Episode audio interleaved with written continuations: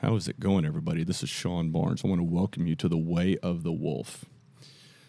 So, a lot of our episodes so far have really been focused around leadership and entrepreneurship and and the theme of the show is really how do we become the best version of ourselves. So for me, fitness is instrumental in becoming the best version of yourself. So I am very excited to have a very good friend, longtime coach, guide, mentor around fitness for me over the years, Scott Wells. Welcome to the show. Thanks, man. I definitely appreciate it, and uh, it's a it's a big honor to speak with you on you know the topics as as far as like health and fitness goes. You know. Yeah. So tell me a little bit. I, I know, and we'll get into the history of mm-hmm. LSRF. But you and I have been working out together for oh god over 15 years now, and I'm here at the gym. Yeah. We're actually recording at your gym today. Yeah. Um, and I see a lot of new things going on. You've got new equipment coming in. You're moving things around. You're tweaking and adjusting. Tell tell the listeners a little bit about what you've got going on at the gym right now. Well, you know, to be honest, the uh, I, I know a lot of people usually when they start off, they talk about how you know if uh, if they want to start somewhere, they say, okay, well, to tell my story, I need to start at the beginning. But for me, it's not about starting at the beginning; it's about starting at the end. And a lot of people don't realize that because they've never had the opportunity to make this thing of what I call a death goal.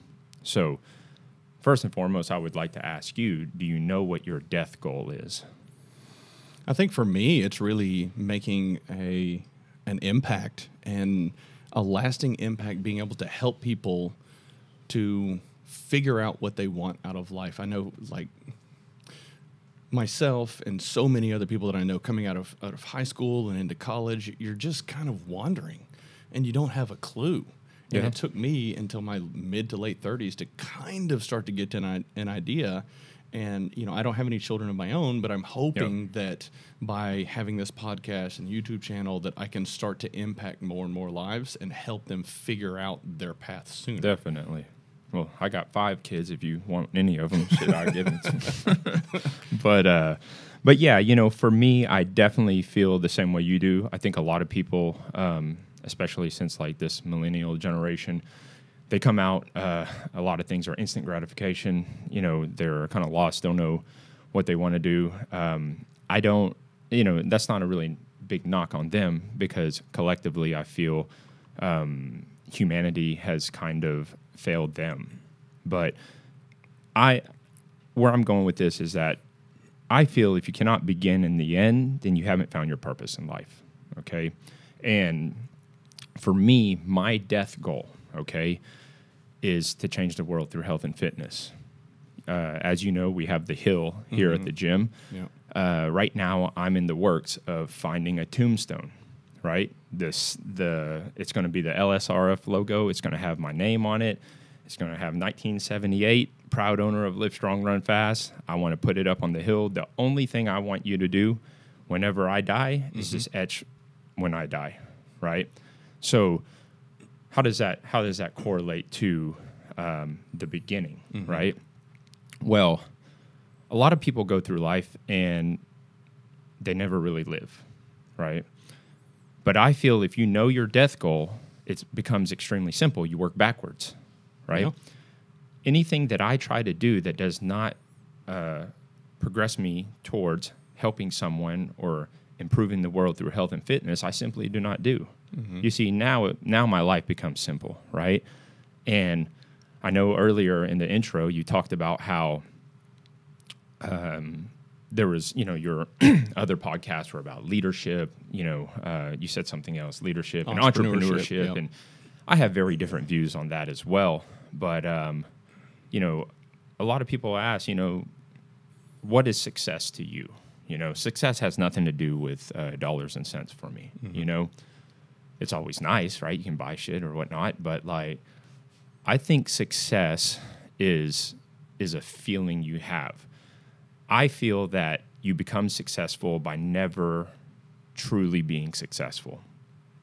You see, it's kind of like this this uh, you're always chasing theory, it. right? Yeah, you're you're constantly chasing it. So as you said, you said you've seen a lot of changes fixing to happen. Yeah. You know, um, I feel for the last 19, you know, I've been doing this for almost 20 years. I've been doing this for 19 years. Uh, you've been along that ride for a very long time. Uh, since, you know, since uh, I was at 24 Hour Fitness, I went to the garage, you were with me. All this is now is a bigger garage, right? Yep. But um, the last 19 years, I can honestly say, you know, I've never worked a day in my life. I've worked hard. I've worked my ass off more than mm-hmm. anything, right? But it doesn't feel like it. Yeah. And I were, you know, I brought this gentleman by the name of David Pham. You know, David Pham baptized me on my 40th birthday, and it took me 19 years to put him in the driver's seat. See, I had to get out of the driver's seat. I am really good at training people, getting them results. Like, you know, it's kind of like, but I wasn't good at business. You know, people always ask me, "Oh man, your, your business is, by definition, you've been open ten years. It's successful. What do you?" I'm like, "Shit, I don't know. I just treat people right, get them results. They keep coming back. You Yeah. know, some of them didn't, right? Some didn't, Yeah. but that's okay. but um, and we can talk. Like I said, you know, some of them went on and did their own thing, and that's I think what makes me like most proud, right? Is that we've you know you you've heard me talk about this. The function of leadership is to build more leaders, not more followers. Mm-hmm. I think the world is like so backwards right now. Like when people go see Sean Barnes, like what Mm-hmm. do they ask? You know, well, how many followers does he have? You know, on Instagram, yeah, on Facebook, wherever. Yeah, exactly. right. And uh, I mean, I guess you know, do you look at the glass half full or half empty? But I, I- don't ever ask how many followers did you have, right? Yeah. Mm-hmm. Like how many people have you produced? You know, oh, like I mean, you've seen it. Over forty people have left this gym and started their own gym, Yep. and um, Which I think is a testament. I want to interject there because it's actually one of the talking points that I did want to touch on today. Mm-hmm. Was I've seen over the past, I think I've been with you for what, 16? We we Probably at added it up, least 16, 17 years, yeah, something like that. Definitely like that. And I've seen so many people come and go, incredible athletes that got amazing results and then left and then started their own gym. Mm-hmm. And I think it kind of speaks to what you just discussed as far as amazing leaders create more leaders. Mm-hmm. And so when you think about like gym ownership, training, and things like that, that's kind of there's a correlation there. You're, you're you're creating all of these leaders. You're teaching them the skills that they need to be successful, and in this in your realm and world that is fitness. And I, I, I always do find it comical because I've been to so many of those gyms. Mm-hmm. And whenever they see me walk in the door, as I start talking to them about what is your programming methodology, like clockwork every time, it's like Scott's but better. Okay, well, tell me why. Uh, so, in any event, yeah, I think it's incredible what you've done uh, over the years in terms of building other leaders and, and people that have started other gyms. So, Yeah. I in- interjected a little bit there, but no, sorry, no, it's like, and you know, I, I don't get upset with people when they say it's better. They got to feel that way, right? Yeah. You know, and um, like, I don't know. I mean, I kind of feel the same way. You know, I, I I'm proud that these people have went off and started their own thing. At the same time, you know, it's um, you can have a million of them and won't make one of me. Mhm. You know, and I like to tell this story. It's um, so I'm originally from Singapore. Yeah. Okay, one of the uh, national dishes in Singapore is chili crab. Okay, so I'm watching this episode, and these two reporters they're going around all of Singapore, which isn't very big to begin with, but it is a uh, one of the culinary experiences of the world, right? So they're going all around Singapore and uh, talking to these different chefs and trying to find who makes the best chili crab. Okay. So they finally get to this one guy, and you know he's back there smoking a cigarette, and he's making the the crab, and he's showing him you know what to mix and how to make it, and this and that, and he finally makes the chili crab. So uh, you know, moment of truth comes right, and they all sit down at the table, and he's sitting down with him. So they dive into it, and they're like, "Holy shit, this is amazing! This is so good! like it is so good." And he's sitting there like okay, yeah, I, I already know, Yeah. you know. and then all of a sudden, the reporters they start laughing hysterically, like sheeplessly, right? Just, and he's like, "What's so funny, mm-hmm. right?" And they're like, "Well, you know, we we traveled all around Singapore. We did all, I mean, you know, we looked at different chefs making this, and we found you. We got you on camera making, you know, showing us the ingredients, making it the same thing, or you know, how to make it, and everybody will know how to make." Perfect chili crab now, like the best, right? And they don't even have to come to you anymore. Yeah. All of a sudden, he starts laughing sheepishly, and the reporters are like, "Okay, what's so funny?" And he'll say something. He said something that I'll never forget. He said, "If you think you can give two chefs the same ingredients and come up with the same product, the joke is on you." You know, Wow. and a lot of times when you step in the room, I can say this: the laughter goes away, and when you have, you know, uh, when everybody is an expert until you have to prove it. yeah. Yeah. Absolutely. So, talk to me a little bit about the history of LSRF because I know it wasn't always LSRF. There were Mhm. iterations. You had CrossFit the Woodlands, and and you've your programming methodology has evolved over the years. So, talk to us a little bit about that that story. Okay. Like, uh, so, you know, I think, and it's good that it, that we're actually talking about it because you know, no one can ever know it like Scott Wells knows it, right? Like, no one's really gotten in my head about it or whatnot. And um, I remember, you know, I've I've been in health and fitness my whole life. Uh, one of the things I wanted to show you, I know this is audible and not visual, like people can't see it, but if you take a look to your right, right here, let's just move these things, and Yep. I want you to look at that and just tell everybody what is the date, or first of all, tell them what you're looking at. It's what's that right there? Yeah. So it's a, a physical fitness award presented to Scott Wells. Tell me the date on that, uh, May of 1989. Good lord. right? That lets are you. I'm what? How shit? I'm 42. Yeah, All a young 42, of right. course. But I mean, what is that? 33 years old? Yeah. Right? Wow.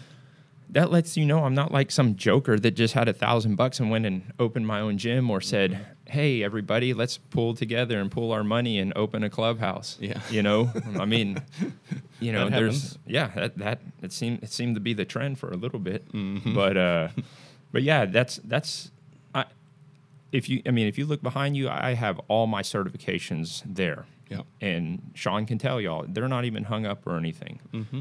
this one is the one I'm most proud of, right? Because it lets you know, like, hey, you know, I'm not certified, I'm qualified. There's a big difference. So, you know, getting back to your original question about where did it start, how did it evolve, or whatnot, um, I don't, I, I don't think a lot of people know that, you know, my original uh, job coming into the health and fitness ind- industry was actually in New York and Greenwich Village. Yeah, I mean, you've known me for a lo- so long, Yeah. you probably don't know this. That's when, uh, you know, I was married to my first wife, you know, or my only ex-wife, right, uh, Melanie, and uh, she was working with Continental, and Yeah. we got transferred up to Newark. They had a big base up there, and we were actually staying in uh, North Bergen in, in Jersey, and. Uh, as she was working, you know, I, I decided to go get a job and I worked with Equinox up there, just like very brief, right? Because as soon as I basically got on, she got the transfer back to Houston. When she got back to Houston, um, you know, we were, I was in the uh, uh, restaurant industry. I had two restaurants on the underground of Houston. I kept, you know, my, my morning routine uh, was just wake up, work out, drive to Houston, drive back, work out some more, play basketball. And I had quite a few friends that were in the health and fitness industry, and I thought it would just be cool to be a personal trainer. Like I was like, man, the I live that lifestyle already, you know. So um, I basically looked at all different certifications that you could get, and you know, same thing. You see some of those books back there on my bookshelf. Uh, I went and got uh, certified by the National National Academy of Sports Medicine. I got their CPT, their at the time their PES, their CES, um, and I mean I probably have forty different certifications. But when I got into twenty four hour fitness, uh, I went in, and within a month I was at like a level 3 You know, well, basically I I started, you know, um, the mark of a good personal trainer is about you, you're probably doing like eight sessions a day, forty hours a month or forty hours a week. Okay. I had a good friend of mine, uh, Sean Glowacki, and I kind of look at Sean as man, he really took me under his wing when we first started personal training. Showed me the ropes. You know, I still give him a lot of credit till this day. And uh, from there, me and him, I remember we were doing 13 sessions a day And we were doing that for over six months. We were like praying people would call and cancel, right? Jeez. And I mean, we were hustling, we were getting after it. Um, I worked at 24 Hour Fitness for a year and a half, you know, and this is, you know, as far as my health and fitness career branching away from 24, I would say that's where it really started to blossom. And that's the beginning, really, you know, not when I was at 24 Hour Fitness, it was after that. You know, um, I always say I got fired or I quit 24 hour fitness. I didn't quit, I actually got fired. And at the time, you know, we're we were killing sessions. I mm-hmm. remember I was getting called into the office and they were like, Scott, you can't train people like this. They're about to die. and I'm like, isn't that the, like, you know, That's the point. yeah, and I mean, people were like, but no one was ever stopping. They were getting results, mm-hmm. right? That's kind of where like this whole thing uh, came about from. Results are not guaranteed; they're earned, you mm-hmm. know. But these these people weren't leaving leaving me like dr- dry, and you know they were s- wet from sweat. They were like exhausted, but they were seeing results, and that's why they kept coming back, right? Yeah. So at the time, I know uh, what's it called, a 24 hour fitness. You know, we had so much turnover and membership and whatnot. And I just remember like this 400 pound guy calling me into the office. And then all of a sudden, my fitness manager came in, my uh, my sales manager came in, the sale, uh, what is it, the general manager came in. So I knew something was going on, right? I was either getting promoted or fired. it's like, so at the time, I mean, we had so many different rules, and I and I won't like touch on this, but you know, I was a lot more intrinsic at the time. I would probably say a lot more than what I say now. Wow. But uh, but yeah, so um, so I this this guy told me that I was basically stealing time. You know, so because we had so many different fitness managers, one fitness manager would say, "Okay, if your client doesn't show, you can go work out. You know, you don't need to clock out." Another one, you know, like three months later, we'd have another one. Okay, if you uh, if you don't have someone, you need to stay on the clock, but walk around. You can't work out. You got to do this. Another one would say, uh, "Clock out, get out of here." Yeah. Another one would say, "Clock out, but you still got to um, in work." You know, so basically, I was just like, "Shit, if I'm there, I'm not clocking out." Right? Then typically we would walk the floor. Um, I wouldn't work out on their time, but anyhow, they said, you know, I was. Uh, they said I was stealing time and I was talking bad about what they call the BodyBugg. The BodyBugg at the time was this thing you wore on your arm. I right? remember you that. remember that? I yeah. do see? remember that. So yeah, it lets you know I've I've been in it a little bit. You know, how long ago was that? God, Twenty that years, damn near. 20 years. right? So I've. I've almost forgot a lot about fitness, and that's that's cool to say. But anyhow, like uh, I was like, well, that thing's nonsense, you know. Like we're, I'm getting people results. Like what the hell did I need that for, you know? So they actually secret shot me, and by the end of that conversation, they said, Scott, I think it's time for us to part ways. And uh, you know, I had some choice words for him, and you know, um, probably not very nice things to say, but that's when I did my Jerry Maguire. You know, I came out and I said, you know, who's leaving with me? Yeah. And I had a handful of people that left with me, and I went to my house, and uh, one of those people was Daniel Fielder. I still train that guy till this day. As you know, uh, when I went to my house, my my uh, garage was outfitted with what I call home commercial equipment. You know, so I, I was there for about three months, and then I went to uh, Gracie Barra. You know, right here off Rayford. Where you and I met. Yeah, and that's yeah, exactly. That's where me and you met, and I was uh, I had a gentleman's agreement with them to train. You know, out of the back area, I think it was like 500 square feet, Yeah, it was pretty. Yeah.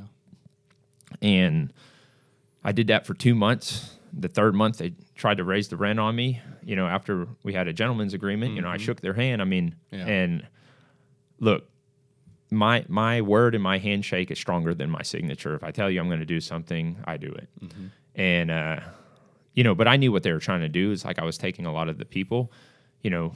Um, Well, the reality is, I I started Exactly, yeah, that's how- And I then mean- I met you and thought, oh, I actually like this better, yeah, and started training with you. exactly. So you know, this is kind of like a like a marriage. Me and you got kind of like can't can't get rid of you, but it's like, but uh, but but yeah, so you know, as you know, from there we went to my house again, mm-hmm. and that's when phase two happened with full commercial equipment. Mm-hmm. Right then and there, I remember setting a goal, and I said, I need, if I want to be successful, I need to get out of here. Right, never being satisfied. Remember. Mm-hmm. And one of the goals I set was I need to get the HOA, the homeowners association, to start writing me letters saying that, you know, like, what are you doing here? You've got cars in your driveway all the time, you're training people. And I remember I built that to about 35 people. You were training there. I mean, we've had quite a few people training there. Uh, Daniel was training there.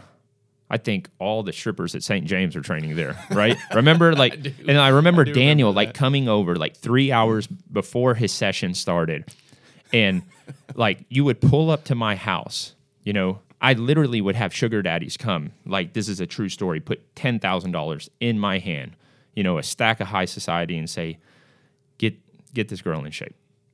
And I remember I would have like three or four of these girls pull up, and every guy in the neighborhood had their garage open, drinking a beer out of their garage, and these girls are like pulling, you know, uh, sleds down the street and stuff. And you know, sure enough, you know, Daniel was going to show up three hours before a session to help out. But uh, yeah, so I built it up to where it was just it was we were killing it. Now, about a year and a half goes by. Guess what? I get that letter from the HOA. And at that point in time, I knew I could not afford to not get a space because we were killing it, right? Um, uh, uh, one of the big parts I left out of that story was that's when I became CrossFit. Yep. You know, um, I At rem- the uh, in the in your garage. at, in the garage, the Yep. second phase of the garage, because we I remember the whole time I, I had actually before that I was I was CrossFit when I was at Gracie Barra. The That's first right, the yeah. first uh, the first phase of the garage I was going to get certified. Mm-hmm. That's when I so you know a lot of people don't know this story. You know, like in the Houston area, I was I consider myself like the third one in the Houston Mm-hmm. area. I feel Carlos over at CrossFit Houston was number one. Matt Munson and uh, Pam Munson, his wife, uh, they were running CrossFit Champions at the pl- time out of their garage. I remember even going over there, and um, they were uh, the second around ones. 2006 time frame. Yeah, it's not. I don't. I mean, I've been doing this since 02, Yeah. You know, and that's where I come up with that because the methodology in my head has always been recovery based, and Mm-hmm. we'll get back to that. But uh, I consider myself the third one in the Mm-hmm. Houston area. But you know, during that time when I knew I couldn't afford not to get a space, like uh, backtracking just a little bit, I remember flying out to. Uh, to uh, California to Santa Cruz, and I think people have this huge misconception. They think I don't like CrossFit, but you know, whenever I went out there, you know, I flew out there to Santa Cruz. I ro- I rode with Dave Castro to, you know, uh, Santa Cruz headquarters, that the original Santa Cruz that um, everybody was training out of, right? You know, I was there with Eva T. I was there with Greg Glassman, Brendan. Um, and I remember working out at that original Santa Cruz, and I thought, like, wow, this is so cool. You know, like getting to work out with, you know, Greg Amundson, Pat Barber, um, just all these people. And we were just, you couldn't be happier. We are just killing it, right? You know, Greg Glassman taught my first certification. Robb Wolf sat to my left. Uh, Brian McKenzie sat to my right. Um, I mean, you can probably look at some super old CrossFit videos, and I'm still on there. Yeah. You know, uh, so I like CrossFit a lot. You know, um, because of the the culture and the opportunity it gave people. I think it. You know, there's not too many things that are innovative. CrossFit was innovative. Yeah. Changed the vernacular of, you know, the way we speak about the gym. You know, Mm-hmm. you don't do the workout, you do the why. You don't go to the gym, you go to the box. Now, Yep. I don't say none of that silly shit anymore, but it's like, you know, I mean, it, it really was innovative. Well, I think it. Whenever you look at CrossFit, for me, anyways, it was. You're right. It was innovative and it drew people in. There was this allure that brought them in, where you could have a community of like-minded individuals, and I think it did so much for the fitness realm because it created that sense of community. Mm-hmm. Now, you know, I have my own thoughts. There's pros and cons to CrossFit, in, in my opinion. But I think one thing that is indisputable is the fact that it did create communities so well. And that Yeah. was what drew people in. Yeah, and I mean a lot of you know, um, you know, Greg Glassman did a phenomenal job, and I- I've spoke about this before. And I said, you know, at the time, I wanted to change the world through health and fitness, and I thought it was a one man job. I said, damn, Greg Glassman beat me to it. But really, what happened is it's not a one man job, right? I need that's why I need more people. You know, more people will come through Lift Strong, Run Fast, and I will start. I will produce more leaders. I will produce pe- more people because I need those people, just like Greg Glassman needed me and all the other affiliates, right? Yep. And like I said, it's not a one man job. And we have an army of people doing health and fitness. You know, most people would say it's oversaturated, but I would tend to uh, disagree because, uh, you know, right now we're the sickest and fattest as a nation we've ever been. Yeah. You know, I mean, that's a fair point. Whenever, yeah, you know, I hadn't really thought about it like that. But when you say it's oversaturated, I think it's probably oversaturated with people that went out and got a certification last week and opened a gym Mm-hmm. because it was the cool thing to do. And they don't truly know how to efficiently teach and, and help their clients lift and become strong for the long haul. Yeah. It's about, hey, how much can I, how many snatches for time? And, and then How you much start seeing, yeah. Yeah. how much. Or squat. So you start seeing the, these injuries that Yeah. start occurring more and more. And I think that's one of the, the things that I do struggle with from a CrossFit perspective is because there's a lot of people out there, but they don't. When the sizes of the classes grow and grow, so you've got 25, 30 people in a class Yeah. and you've got one person watching, trying to pay attention to 30 people snatching for time, like I feel like it's just a, a recipe for disaster and opening Yeah. it up for people to I get mean, injured. it i don't know. I mean a lot of these places they uh you know if if you're having that many people that's great. You know that's that's that's awesome. But uh i would say if you're starting to have 30 people in a class yeah you need to switch the model and get more people you know because a lot of people don't have the equipment to to uh satisfy that number. But um i mean we have a lot of equipment here Yep. but if that's the thing, if you don't have the equipment to satisfy it, what happens? The programming has to change. You know, if you're like the type of person that likes doing that crazy shit, right? 30 snatches for time or whatever, then all of a sudden now the equipment, uh, you know, the uh, programming has to change to like burpees or, you know, body weight stuff because you don't have enough bars. You're, you know, I think in insurance they call it adverse selection. You become part of this adverse selection, right? Where now now I don't get what I want to do, so I'm going to leave and go somewhere else. Yeah. you Yeah. know. But yeah, I you had said something earlier, and you know I I don't I don't feel that necessarily it's a mistake. You know, these people who go out and get the certification Mm-hmm. Because maybe they truly want to do it. You know, uh, maybe they truly want to help change the world through health and fitness, and that's great. Uh, only time will tell. You know, like I said, I'm almost 20 years in. I like to look to others that have 30, 40, 50 years before me. You know, I work with a lot of people in the industry that have won the Lifetime Achievement Award in their respective fields. You don't win that thing when you're 18 years old. You know, I know Keith Klein won it. I know Tim Swords won it. You know, and I mean, one is for nutrition, the other one's for Olympic weightlifting. You know, I mean, I don't do a lot of. You know me right now. I don't. Uh, as I've gotten older and you know, um, basically got off all the steroids and everything. I don't. I don't lift like I used to. I don't do all those things. You know, it's a different mentality. It is. So talk to me a little bit about your programming methodology because it's one of the things that that just keeps pulling me back. And um, you know, as you know, like from me traveling and, and I've bounced around to other gyms, I've uh, but I always find myself back Yeah. here. And the the phrase that I always share with you is this feels like home.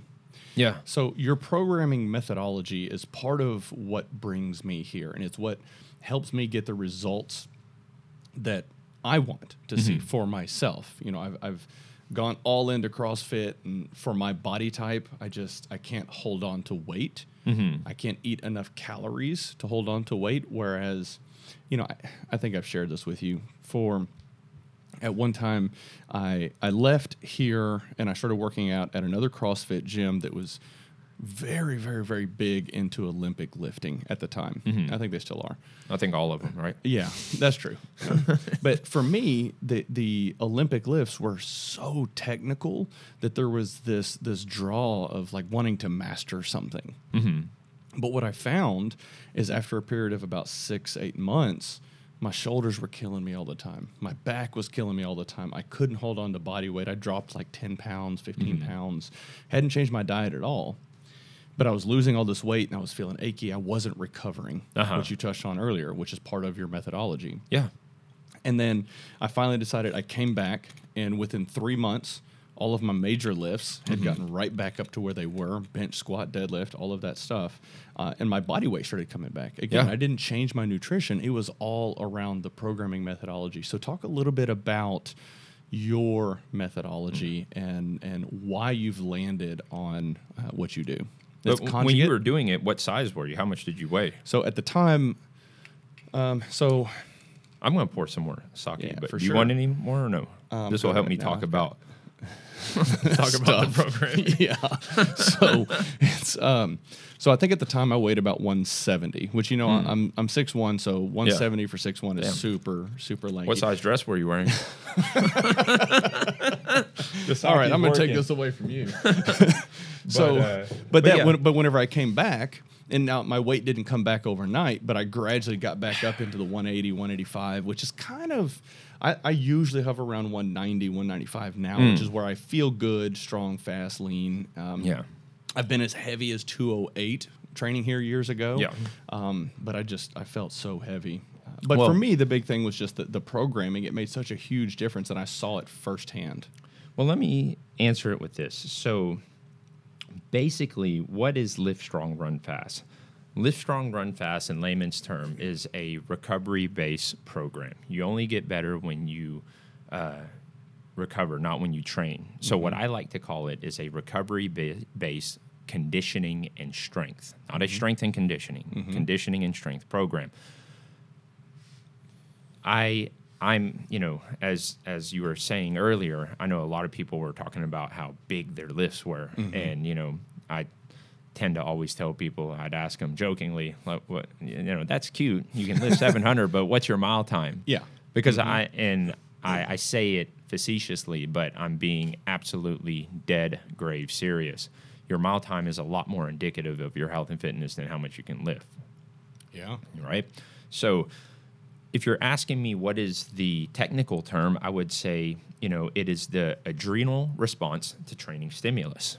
And what I mean by that is how are you reacting? What are the chemicals in your body doing? How are you acting, uh, hormonally reacting to your training? Also, as cliche as it may sound, it is a lifestyle. That's why we have this LSRF lifestyle, right? You know, I kind of uh, cashed in on it by saying, you know, training, traveling, trying new things. Yeah. But really, what it is, it you have to change your lifestyle, the way you look at things, and if we're if we are really breaking lift strong, run fast down, right? Um, it's not random fitness. Okay, if you you know here's something random, put a bullet in a in a revolver, spend the chamber, and and take your chances. Yeah. Do you want to do that? Mm, Probably not, right? I like to tell people there's this thing that comes around once every four years. It's called the Olympics. You might have heard of it, right? Do you think they go jack around for four years and show up? no, they, it's it's very programmed. They have mini micros, which is daily. They have micro, which is weekly. They have meso, which is monthly. They have uh, macro, which is yearly, and they have tons of macro cycles. Right. I think the beautiful thing about what you know, like new people getting into the business, they need to learn the basics. The only reason somebody is better than at something than you are is because they're better at the basics. What I did was I took the absolute basics, okay, on recovery. So, like I said, I'm originally from Singapore. uh, I took a lot of Eastern methods of recovery. Then I started looking at this thing called the conjugate system. Well, where did the conjugate system start?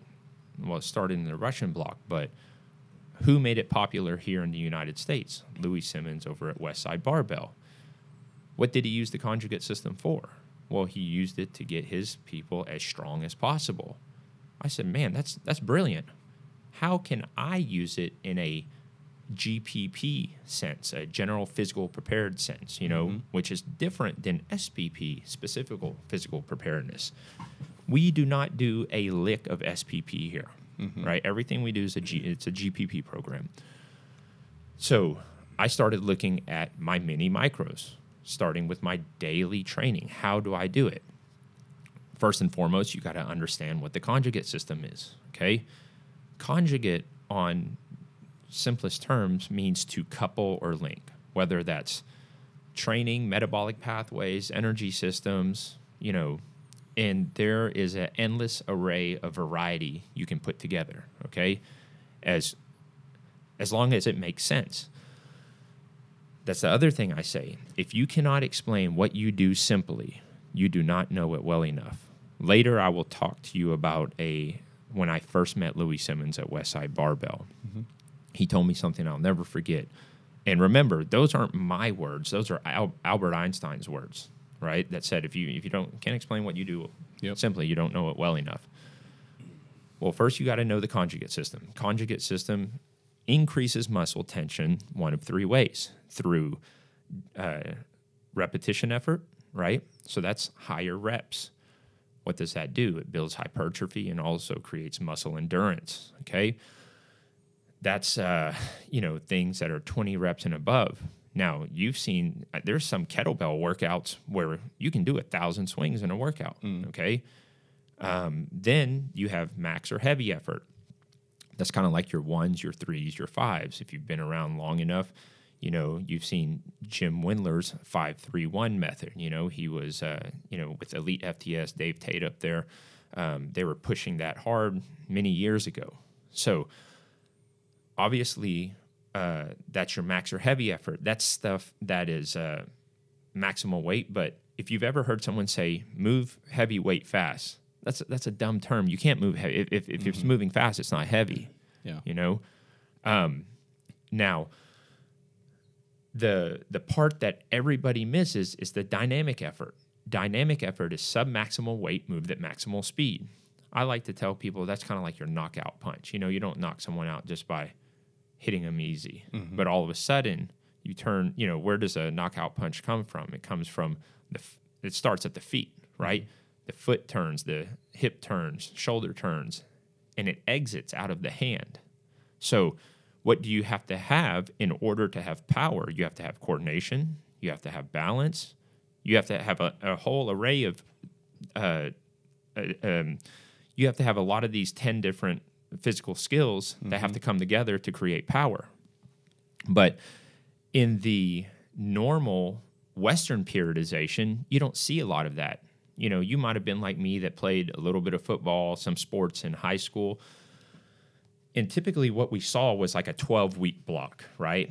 And how did that work? It started with a very low percentage of your one rep max, okay? And you did a lot of reps. And by the end of that 12 weeks, you started getting to a higher percentage and you start and what happened to the reps? They dropped, mm-hmm. right? Yep. Well, in that model, you see a lot of repetition effort in the beginning and you see a lot of max or heavy effort at the end, but nowhere in that model do you see dynamic effort. Like when I was at Westside, those guys are some of the strongest guys in the world. Mm-hmm. They'll miss a max or heavy day all the time. They will never miss a dynamic day. Interesting. So first and foremost, you got to be educated on this stuff, right? You you have to you know, whether it's read books or ask people or learn, you know, and that's what I did. I took advantage of the opportunities placed in front of me. And I told you I was going to tell you about my first interaction with Louie Simmons. Mm-hmm. So I was here at the gym. I was over. Uh, I was. I had called Westside Barbell, and this was. I think. God, this had to be close to like eight to ten years ago because it just popped up on my Facebook where I was up there deadlifting. I think it was like eight years ago. Okay. Um, but uh, I I call Westside and I say, hey, you know, I have a question about the reverse hyper. And um, he, th- this guy answered the phone and he was like, okay, well, what are you talking about? I said, well, um, first and foremost, I know there's a roller model, I know there's a strap model. I understand the way it works. Uh, I just want to make sure, like, I'm kind of hearing it from the pros that know what they're doing. And um, so I started explaining stuff. We started going off on a little bit of, of a tangent. I started talking about uh, Bud Winters. Uh, Bud Winters was a sprint coach. Um, and then I started talking about uh, Verkhoshansky, uh, this uh, Russian guy that kind of put together all the variables for um, the conjugate system. Hmm. And he said, What books have you read? And I started explaining all these different ones. He goes, I've read all these books. And I said, Well, who am I speaking with? And he said, Well, this is Louie Simmons. And man, I was taken back. I was like starstruck, you know, yeah, because well, I mean, man, this is the guy I need to talk guy. to about conjugate, yep. you know. And we started talking about everything. And this was a Thursday. So that was Thursday, and he told me he said Westside is a invitation only gym. Mm-hmm. He goes, uh, if you're ever in Columbus, Ohio, please feel free to stop by. You have an open invite.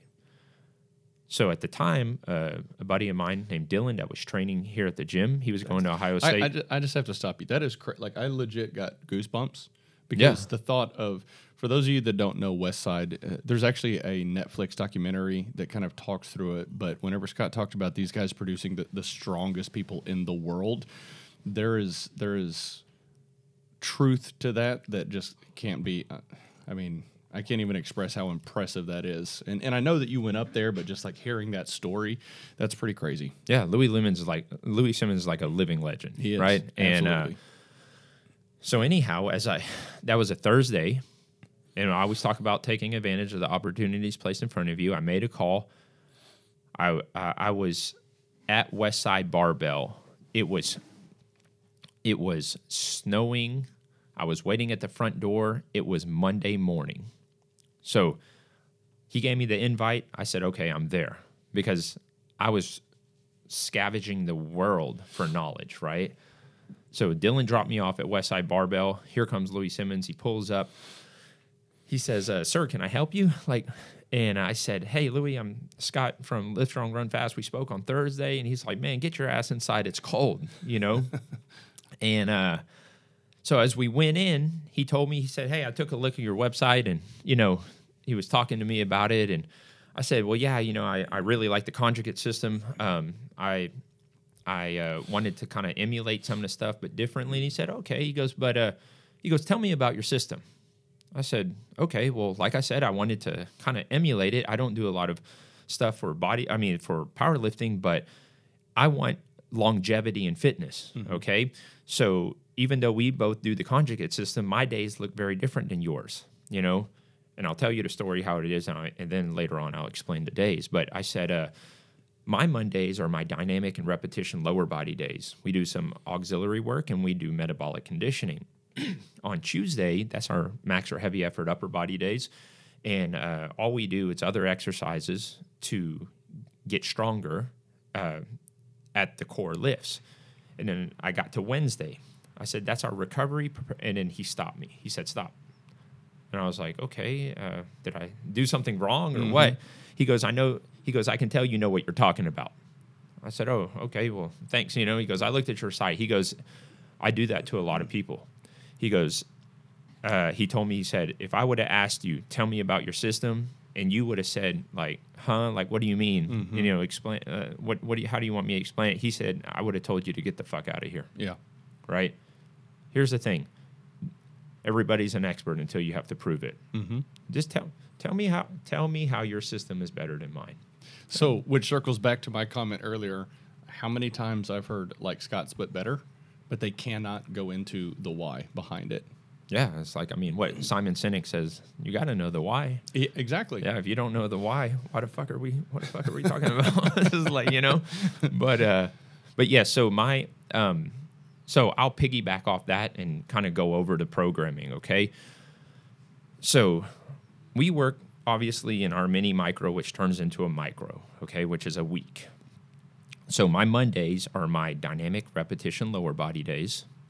We do some auxiliary work, ancillary work, and we do metabolic conditioning on those days.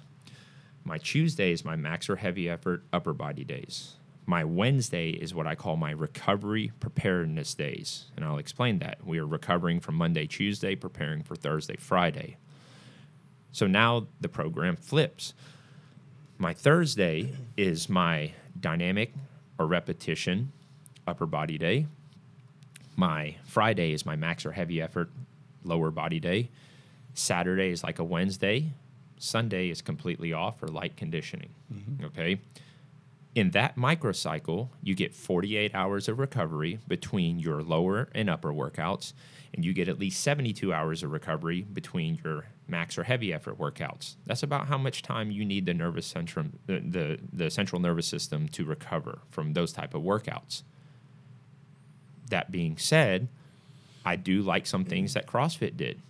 How many times do you see people come in here and they can't even get through a simple exercise, right? And it's because their work capacity is not done or built up. Hmm. It's because they're, you know, people don't realize that you could have squatted your whole life and been doing it incorrectly. But now you're doing it correctly. Your nervous system is not engaged the way it's supposed to. And then we get you your motor recruitment patterns firing properly. Now your nervous system has to think about that. And all of a sudden you're messed up from a body weight squat because you're just like, man, I was, I, I, I thought I was supposed to be on my toes the whole time, you know? Which also, remember, I told you there's infinite possibilities. Mm-hmm. What did we just do last week? We did toe squats, right? Yep. How many times? How many times have have you done that at any other gym? No, Right? never. Never, right? But here's the thing. Anybody should be able to squat properly, mm-hmm. right? And proficiently, efficiently, and with good form. But what happens when you get out of form and and you get injured? See, I questioned that. Were you if you got injured and you just swayed a little bit or any, anything, how strong were you to begin with? See, that doesn't make sense to me. A lot of people look at the squat, especially in the Western Hemisphere, they look at the squat as a strength exercise. What's the first thing people ask you when you go into the gym? How much can you squat, man? Mm-hmm. Yeah. Or How- bench. Or how much One can you other. bench? Yeah, probably Yeah. bench, right? They're fucking people like always want to bench. But it's like, how much can you squat or bench? But this is pertaining to the squat. The squat is not a strength exercise. In reality, in humanity, the squat is a resting exercise. That's where a lot of cultures, people uh, converse from in that squat. That's where people eat from. That's where people shit from. And if you don't have the proper bending and folding of the organs in your body, you won't use the restroom correctly. And I can see that if you can't sit down, you know, how many times have it, you've seen us just sitting in the squat position, mm-hmm. right? Ask somebody that can squat 700, how long can you sit in that squat position? Can you hold it for an hour? Yeah. try. And all of a sudden shit starts, you know, intrinsic muscles start vibrating and everything and like, you know, and remember there's an old Chinese saying it says being still and doing nothing are two different things.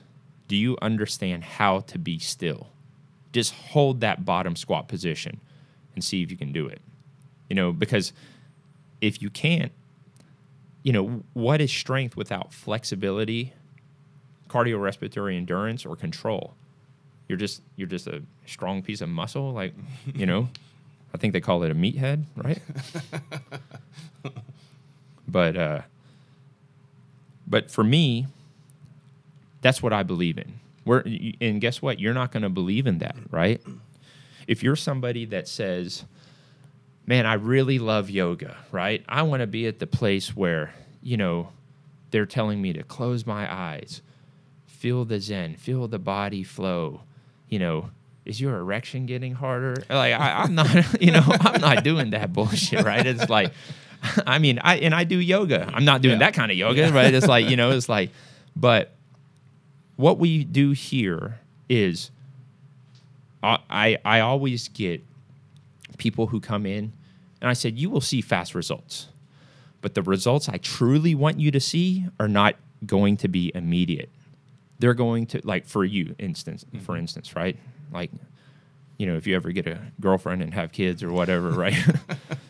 the results I want you to truly see are when your kids have kids and you are able, right? Because a lot of people are not able to do things because of their health and fitness. You know, they get to 70 years old and and they feel old. Mm-hmm. 70 is not old. Yeah. In our lifetime, I truly feel 70 is the halfway mark. But you know, we can go. I mean, dude, I can talk about all this shit, right? It's like I can talk about the life and death paradox I kind of coined, and I mean that one is like so good. But it, it all starts with mindset. It does, and and so you know another aspect of of fitness and and well being that I came to realize over the years was how important nutrition was. Mm-hmm. And and you touched on it earlier. It's not just a lifestyle. You can't just go into the gym, eat like crap, go drinking, partying on the weekends, and mm-hmm. just lift heavy all the time and expect to see the results that you want. You see Yeah. some people that that kind of do that, but they're they don't look like they're in shape. Yeah. They might be strong, but you wouldn't if you Yeah. just saw them on the street, you wouldn't think that they went to a gym. Yeah. What's the cliche term? Like you can't train out train a bad You diet. can't Yeah. out train a bad diet. As I pour another glass of sake. but uh, so talk to me a little bit about nutrition. You know, one of the things that early on, whenever I was training with you in the garage, and I was complaining about being so skinny. I think back then I was maybe even less than one God, we went through so many different look. It's chapters, right? It- yeah. That's what I tell people. People can change, things can change. It's Mm-hmm. called chapters. They're in a book. You ever read one? Right? it's like Yeah. some but some it's not a popular thing now to read, right? And Yeah. but it's I mean, I know with you, we mm-hmm. went through like the GOMAD diet. That's when mm-hmm. I was, you know, out there jacking around with Coach Mark Rippetoe, right? Yep. Gallon of milk a day Oh, right?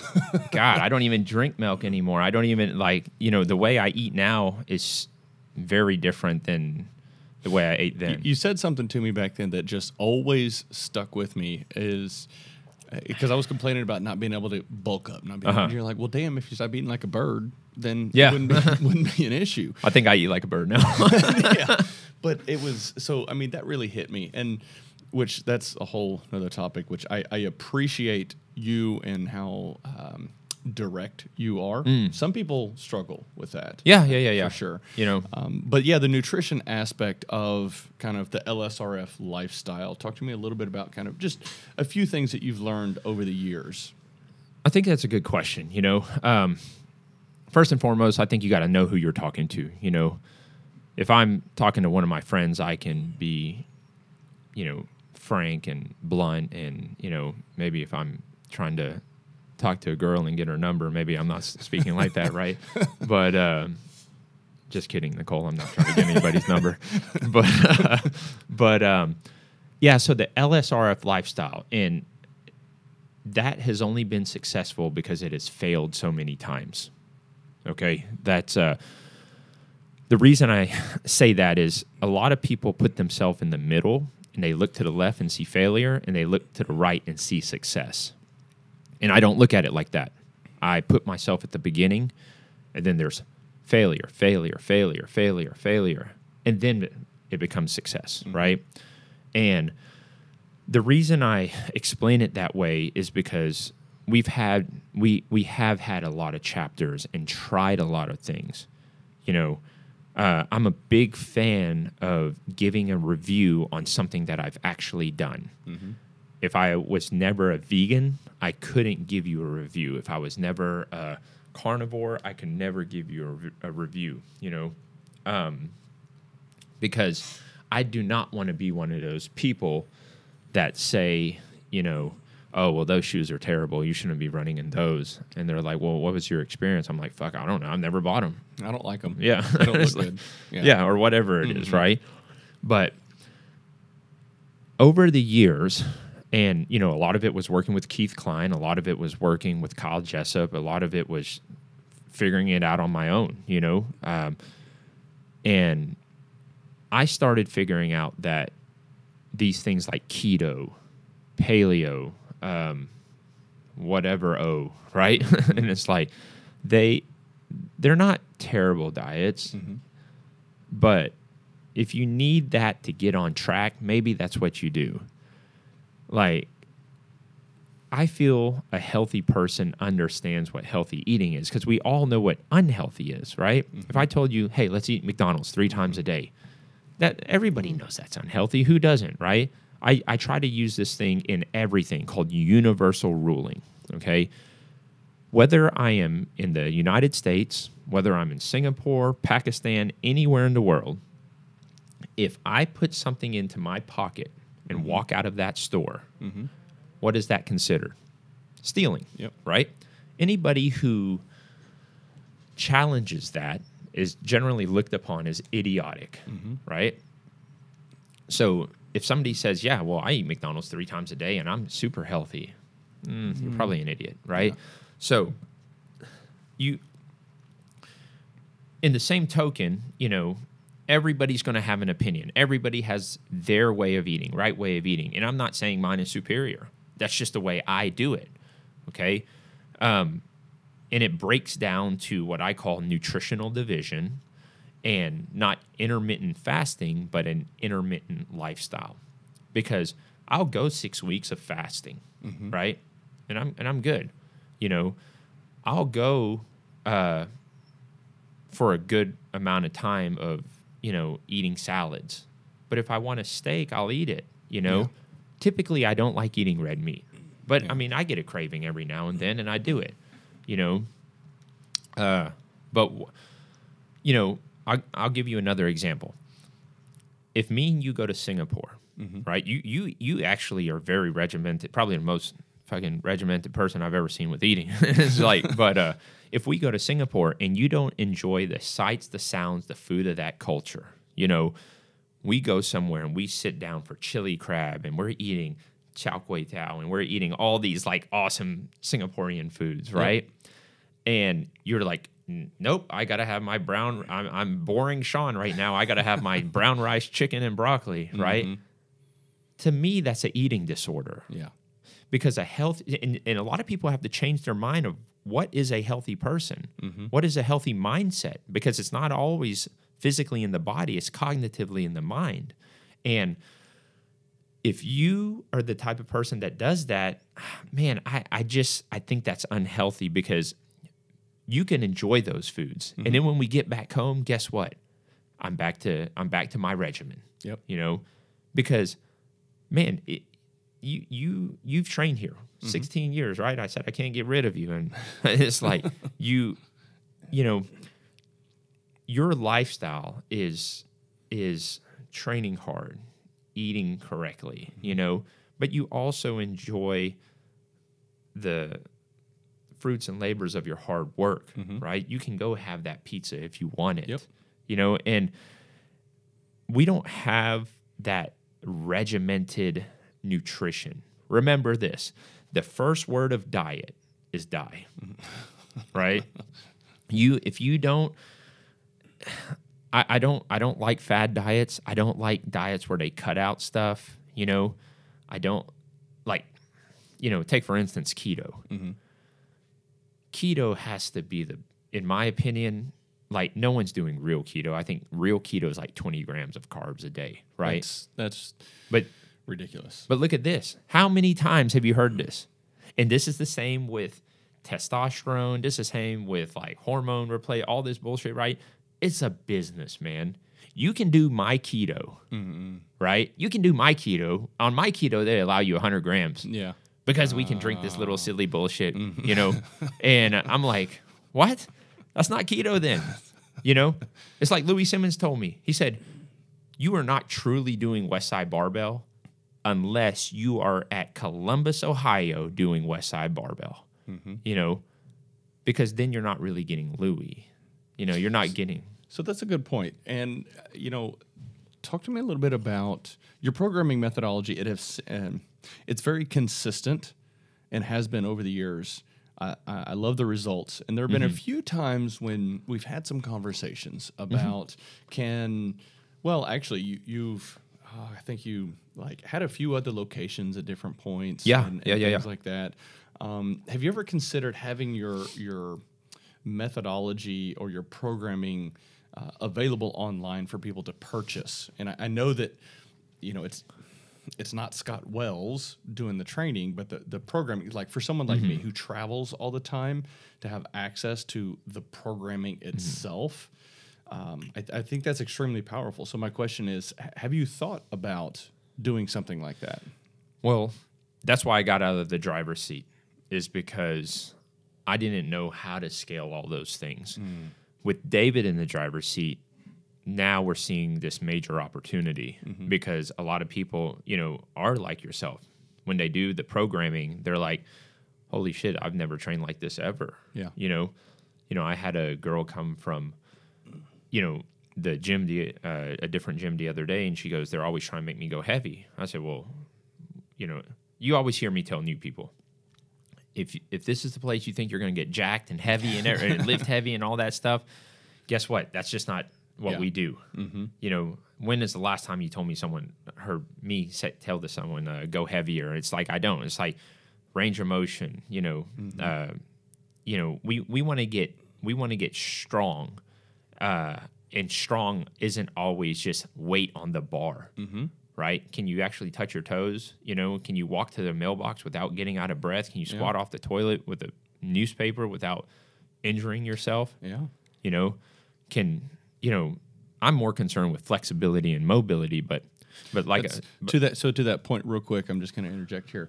So whenever i do travel or, or even you know that i train Mm-hmm. at, at legacy barbell because it's like right next to the house. Yeah that's uh, uh henry walker's henry place. Walker yep. Yeah.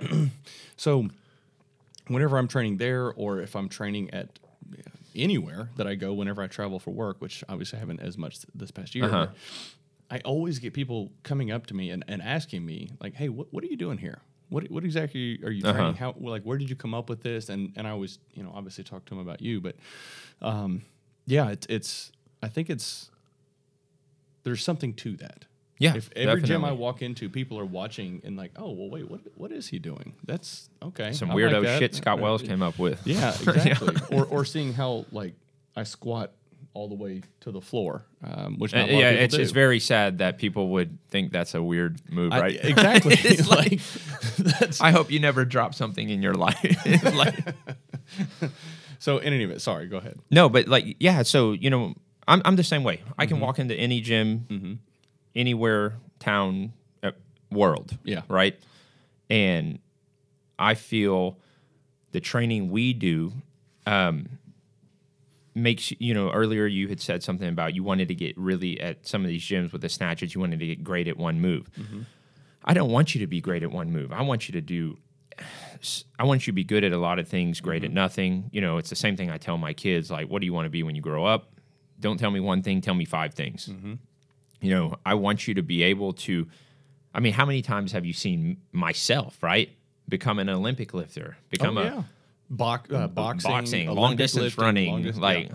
you know, what else is there? I mean, powerlifting. Like yeah, I mean, I've seen- I've seen all of it. and that's that's a crazy thing, you know. I I've never power lifted in my life, you know, but I was putting up some respectable Some- numbers, yeah, and I mean, shit, you, serious weight. yeah, you do the steroids that I that I did, you put up some fucking serious numbers, also, right? it's like, but it's like the um, yeah, it's I I want you to be able to, uh, it, you've heard me say this, the biggest compliment that you can pay me is saying, you know what, I left Scott's gym because we run too much. We really don't even run that much. We, run, right? We do. But it's enough to say, you see, the mind, remember, it all starts in the mind, okay? And let's say you came in here on a Friday, which is a max or heavy effort lower body day. Mm-hmm. What do you, and let's say it's at the end of the month. So what are we going for? A one rep max, right? Yep. We don't one rep max all the time, but at the end of the month in a in this thing called a cycle, we do Mm-hmm. it. So four weeks at the end of the month, you come in Friday, you're ready to see squat for a one rep max. Mm-hmm. But then it says five run a five K up there before. Right? The mindset, the mindset has to be no problem. Let's go knock this 5K out. I'm fixing the fucking PR. Mm-hmm. Right? But you go other places and there's bitching and complaining and this and that. No, I've trained you to where you can do a lot of things very well. Um, Yeah, it, it- and on an episode, let's see, I guess from the time this releases two weeks ago. Mm-hmm. I was having a conversation with Chris Tarver, which you know he's trained here quite a bit over the Yeah, years. I, I I wish I didn't know him, but yeah. but I was having a conversation with him, and I talked about I went to Canada in 2017, went Mm. up to Banff National Park, and spent an entire day mountain biking. I remember probably- that. I remember. Yeah. Um, so I was out there riding for six, seven hours, and whenever I was riding back to the bike shop, I was able to drop in to a CrossFit gym and Mm-hmm. hit the workout with every single person there, and put up respectable numbers and have a good workout. Mm-hmm. And so for me, that was such a huge testament to this lifestyle Mm-hmm. that you have helped give people the opportunity to create. You've given them the tools to know how to be strong, be flexible, eat Mm-hmm. healthy, um, have good uh, good conditioning, all of these things. And so it is it is a lifestyle that helps people be very well rounded to drop in wherever and do anything. Exactly. And what you get here, I always tell people the main thing you're going to get here is an education, Mm-hmm. right? Like, same, like I said, I keep referring back to my kids. It's like the coolest thing you can be is smart, Mm. right? It, you might think, you know, the coolest thing you can be is the quarterback and all that shit. But what happens when you break your leg and nobody wants to draft you? You know, what you put in between your ears, they can never take away from you, right? The coolest thing to be is smart, and that's what I did. Was I tried to be as smart as possible, and I'm still trying to be as smart as possible, right? I'm a student forever, and I just, um, I, I, you know, I'd like to talk about this one thing that I've been really preaching about lately, and when I was younger, I was, like I said, I was scouring the world for knowledge. If you told me to go overseas, I was there. You know, you tell me to go anywhere in the country, I was there. And I made up at in the first 3 years of my actual quote career, I probably made up 10 years, right? But cuz I was everywhere. And it was on and I'm sure you've heard this. I'm sure you've read the talent code. It talks about 10,000 hours or 10 years, you know, 10,000 training hours makes you an expert. That is probably the biggest bunch of bullshit I've ever heard in my life. And you don't understand it until you put 10 years in Yeah. because at 10 years, what that got me was my foot in the door, right? It got my foot in the door, and I got to see the Steve Cotters, the David Wecks, the Tim Swords, Mark Rippetoes, Glenn Pendlay, rest in peace, right? But it's, uh, I got my foot in the door. And what I like to think it was that they were like, okay, young man, you, you've put in some time, but s- sit there and play your position. Don't don't come in here thinking you're hot shit because we've got 40 years, Yep. right? So they allowed me in. I got my foot in the door. I walked around. It'd been 12 years, 13 years. And about 15 years in, you know, Steve Cotter says, Would you like to go to the Nike fitness conference with me in uh, Shanghai? And man, I'm on cloud nine. I'm living my dream. We get finally getting out teaching these certifications for IKFF. I'm with Steve Cotter. I'm, you know, at the Nike fitness conference and I'm people are asking me like, man, what do you do? Yeah. And I have this thing, you know, obviously in, in China, I was wearing my uh, Lift Strong, Run Fast Chinese shirt over there, and people were like, what is that? And people started really taking to it. Now, now I had other fitness professionals that had 20, 30 years asking me, well, what is it you do? Man, I, I finally got to pull up a seat at the table, right? I wasn't just walking around anymore because now they're asking me, what is it you do to stay in shape? How is it that you can go to any gym, anywhere world and do well, right? But it was also between 10 and 15 years, I started gaining something more important than knowledge. I started gaining humility, right? And that's when it became very evident when people would say silly nonsense like, well, it's like Scott's, but better. Remember, silence is golden. I never had to chirp up and say anything because when you heard it, I was nowhere around. Yep. But in your head, what did you tell yourself? Okay. Yeah, okay, whatever. right? But so now that I'm 19 years in, I feel I've gotten some, you know, I've I've gotten some humility about myself. And what does that, you know, it, it takes a little bit of time to capture humility. What do they say about humility? People with humility don't think less of themselves, they think of themselves less. And what have I always said? That's why Lift Strong, Run Fast is going to be extremely successful. It's because I don't want it. I want you to have it, the benefits that I have seen. Mm-hmm. I, you know, this is like the fountain of youth over here. People that have trained with me, and you've seen it, that have trained with me for 15 years say they feel better at 35 than they did at 25 or 40 or whatever, right? Now, after you gain a little bit of humility, now you got to gain this thing called wisdom, right? And we always talk about leaving the world as an old wise man. And I, I joke around about this analogy, but I'm being dead serious. I, I always tell people you should always learn something from your father, you know? And I and I've always kind of been hard headed and maybe I'm still hard headed, but you know, in the beginning, when you first started dating, you get mad at your girlfriend, argue with her. What'd your dad tell you? I don't know why you keep arguing with that woman. You're never going to win that, right?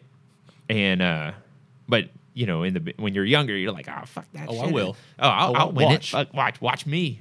Watch me, motherfucker. I'm going to talk this bullshit, right? And it's like, so, uh, as you get older, right? And you have, you saw it didn't work out for you. You started saying, like, okay, just let it slide. And you started to understand your dad always knew what he was talking about because he had that wisdom. He was the old wise man that was like, just be quiet, right? You're not going to win that. Yep. And that on, that takes a lifetime to learn. Right? That's why I mean, man, I could sit here and tell you so many good stories about, you know, Wing Chun. There was a there was a uh, Wing Chun uh, instructor, a Buddhist monk. I this was many many years ago. I went back to Singapore, and I have a friend that's a Buddhist monk. His name his name is Chun Wei, and as I was walking around, right, and you know what? This is when we were at uh, Gracie Barra, Yep. because I remember these guys doing the rowing workout. And I remember I had left before then to go to Singapore. So Chun Wei's taking me through the Buddhist temple. And he sees this older gentleman, 95 years old. He, he's walking around, he's fine and everything. He doesn't speak English, but he tells Chun Wei to come come to him. So I walk over there with him and he's speaking to him in Mandarin, and he says, uh, "Like, who is this young man?" The guy's grabbing my arm, like, "Wow, you're you're strong." Like he said, "This is a strong, like American boy, right?" and uh, he said, "He's my friend from America," and he said, "Well, what does he do? He's so strong, you know?" And um, he said, uh, "Well, he's really into you know training, health, fitness. He does his own thing, blah blah blah." And the guy said, uh, he says he wants me to translate for you. Okay, so Chun Wei starts translating. He said, um, he said he's 95 years old, and he does Chinese wushu, which is a form of martial art. Chun Wei's translating. He says he wants me to tell you that he started doing Chinese wushu when he was five years old. So he's been doing it for 90 years.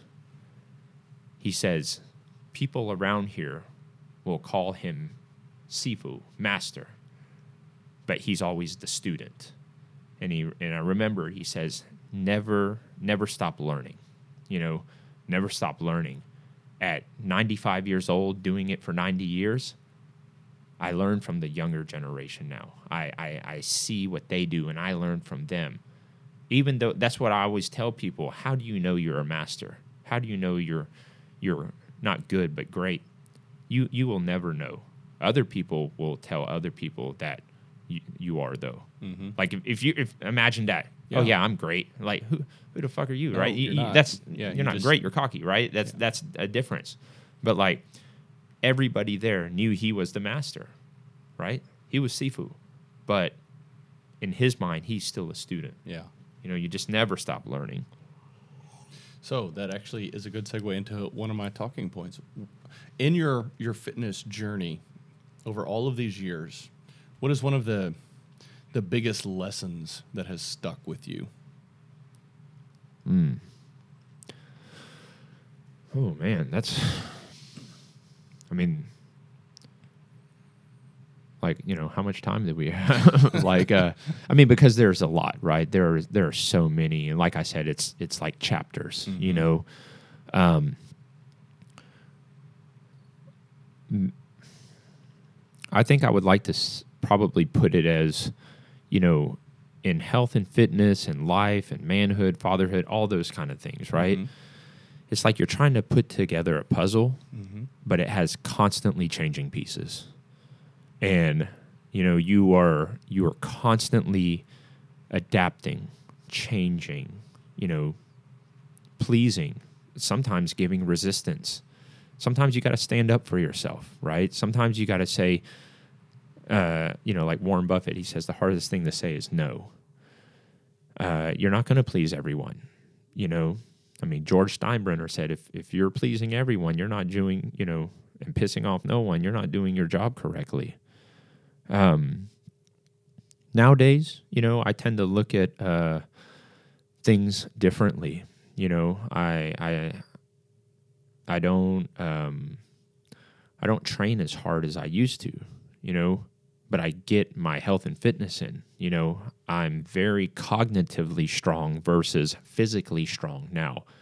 I, uh, you know, many years ago, I could walk into any gym and, you know, remember me, me and Lucas, or Lucas and I used to walk out there and pull 500 pounds cold. You know, no warm ups, nothing, just lift it and laugh. And you know, probably why my fucking back hurts now. but it's like, uh, you know, I would say that people thought I, I was dangerous then, right? Like, man, this guy can, I mean, shit, remember, like, they stopped me from doing some competitions here because yeah. they knew I'd win it. Mm-hmm. And um, I, you know, I would say now, like, if you thought I was strong back then, if you thought I was dangerous back then, you you have no idea. Like, I am my most strongest and dangerous now because I don't have any of those steroids and drugs flooding my system. Mm-hmm.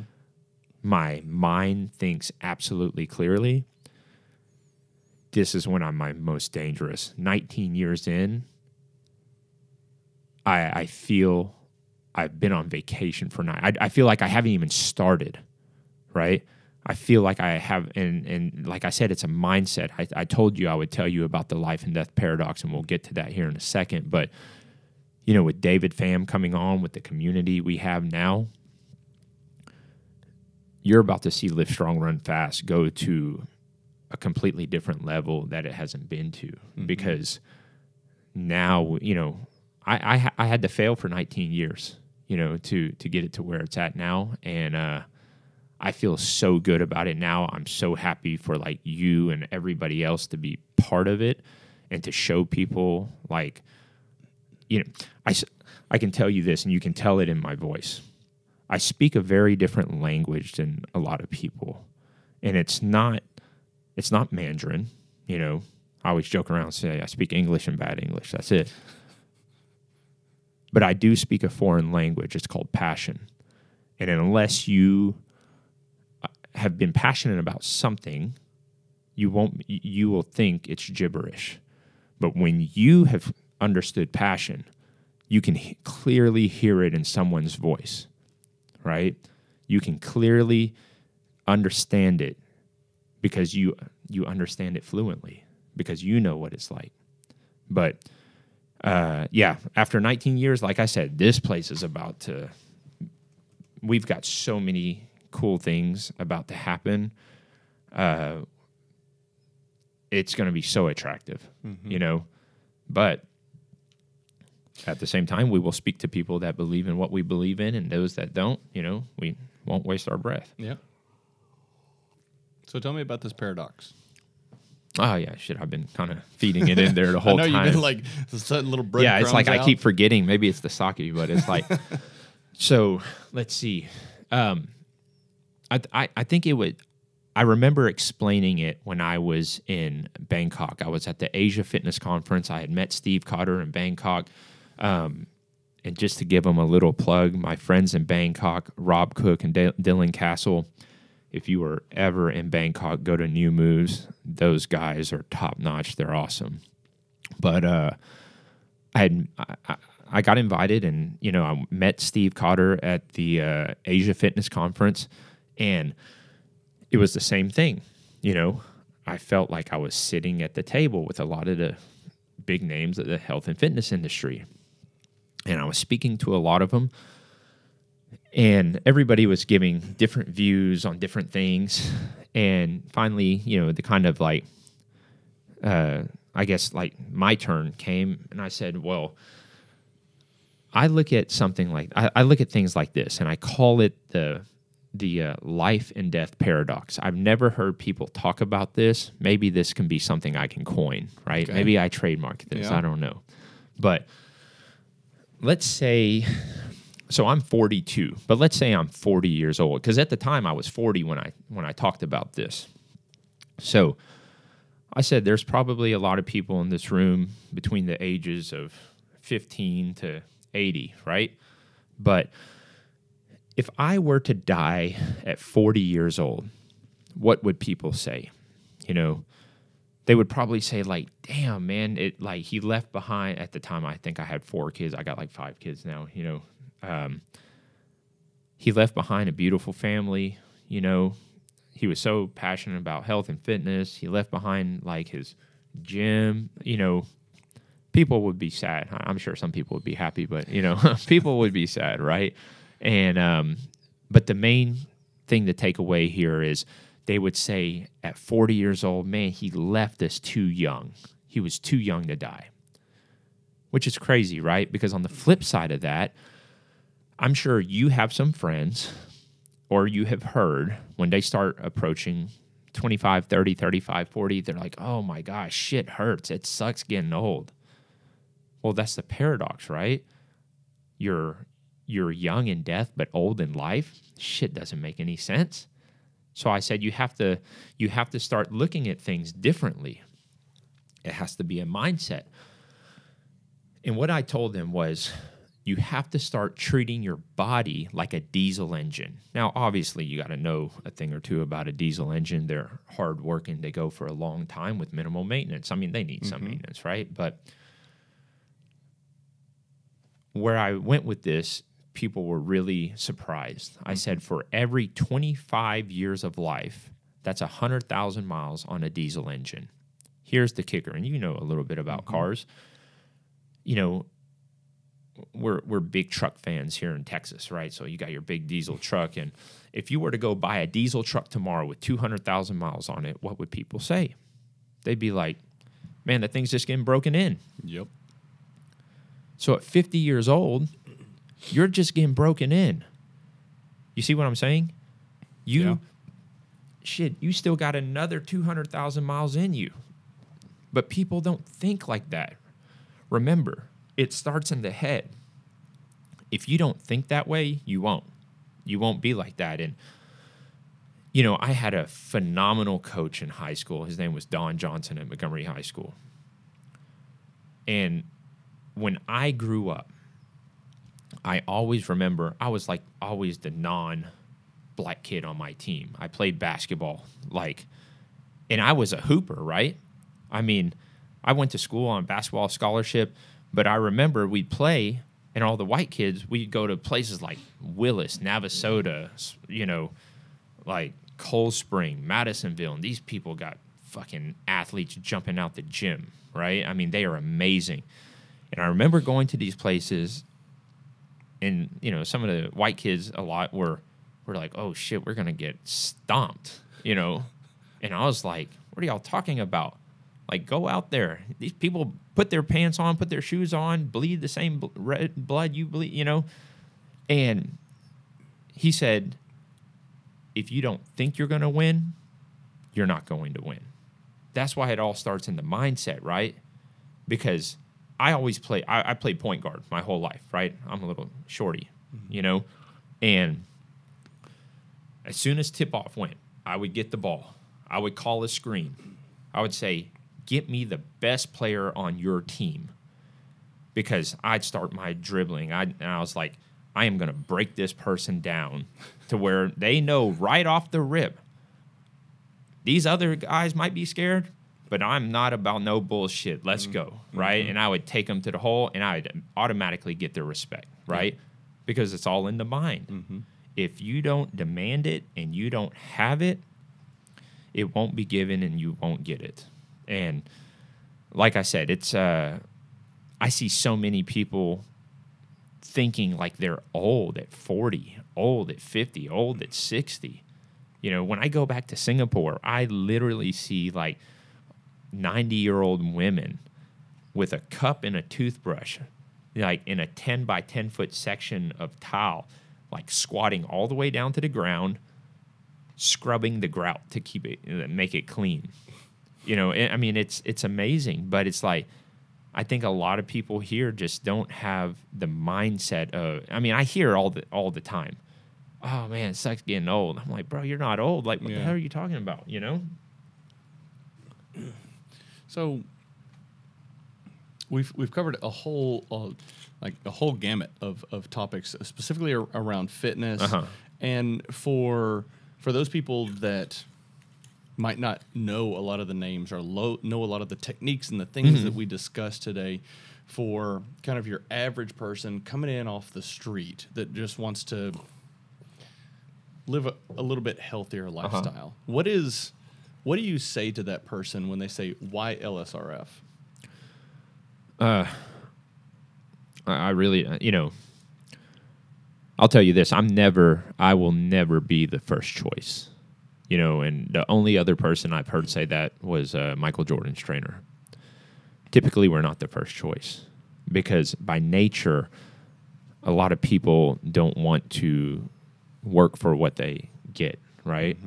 They want the easy The easy, route. right? A lot of people want the easy route.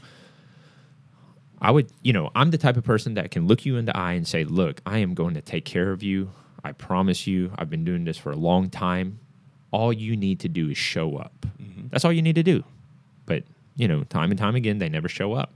I am not your first choice. Why is that? Why do I say that? If you're so good, why why you know, why aren't you people's first choice? The thing is, people might come and then they're going to say, ah, well, man, that shit looks hard. you know, I don't know if I want to do that. And then, but people got to bullshit themselves, right? Uh, maybe I'll go pay 30 bucks a month and go over here. Mm-mm, that doesn't work. 10 bucks a month, I'll go over here. Here's the thing I always hear people talk about price, you, right? You, you get what you pay for. You absolutely get what you pay for. Me and you, you know, I think both of us suffer from uh, consumerism, right? But it's like, why? We could have used these little cheap ass microphones, but you got these nice microphones, Yeah. right? Why? Why did you buy the Corvette? Because you like it. That's that's mm-hmm. you. Yeah. You're you're you're expressing who you are, mm-hmm. right? And you know why? Why do you pay two hundred bucks a month to come here? You know mm-hmm. why do you? You know, and here here's probably a, a good example of of uh, why why somebody wouldn't be the, or why I wouldn't be the first choice is because people have to bullshit themselves. They have to say, "All right, well, let me pay ten dollars a month to go here." But but then I'll question you this, right? You always hear me say, "Invest in yourself." That's the number one thing you can do is invest in yourself. The minute you start shopping price, your health and fitness goes into debt. Think about it like that. Tell me this. If I am bullshitting, I hope somebody comes in here and, or whatever, right? If I am lying, tell me this. You pay $10 a month at the, right? I'm Asian. It makes me good at math. $10 a month after 12 months is $120, right? at the end of a year, you have spent $120 and you look worse than when you stepped in that motherfucker, right? but you tell me, look, I'll wait. Tell me on what planet in the universe, right? We can go Avengers and tell me the multiverse. Tell me what, where does that equation work? Mm-hmm. It doesn't. Yeah. It does not work. You get what you pay for, right? And a lot of times, like I said, I feel that this is the modern day fountain of youth. Mm-hmm. You know, I can go anywhere and feel good about what I'm doing it's not because I lift the weights, it's the community, it's the lifestyle, it's the understanding, it's the education, you know, it's the resources, it's what I do goes so far beyond these gym walls that it's it's not comparable, you know, to be honest. Yeah, and and I know for a fact I'm not the only person that that has left and and come back and in spite of leaving anytime Mhm. I, I go whether it's traveling for work i mean you, you know i spent a year living in corpus christi Yeah. and i continue i i always write down my workouts Yeah. and so while I was down there, I would actually pull out my old book and and look through and start doing all the workouts. So it is a lifestyle, and as uh, we kind of opened on that, it really is a lifestyle that you're able to help these individuals create for themselves Uh-huh. for for health, fitness, longevity, and uh, you know I think there's there's a lot to that. And you're right if you if you think you're going to get a lifestyle for ten bucks a month, you're you're kidding yourself. Yeah, it's the same thing with you know like people who leave the gym and start their own gyms, right? Mm-hmm.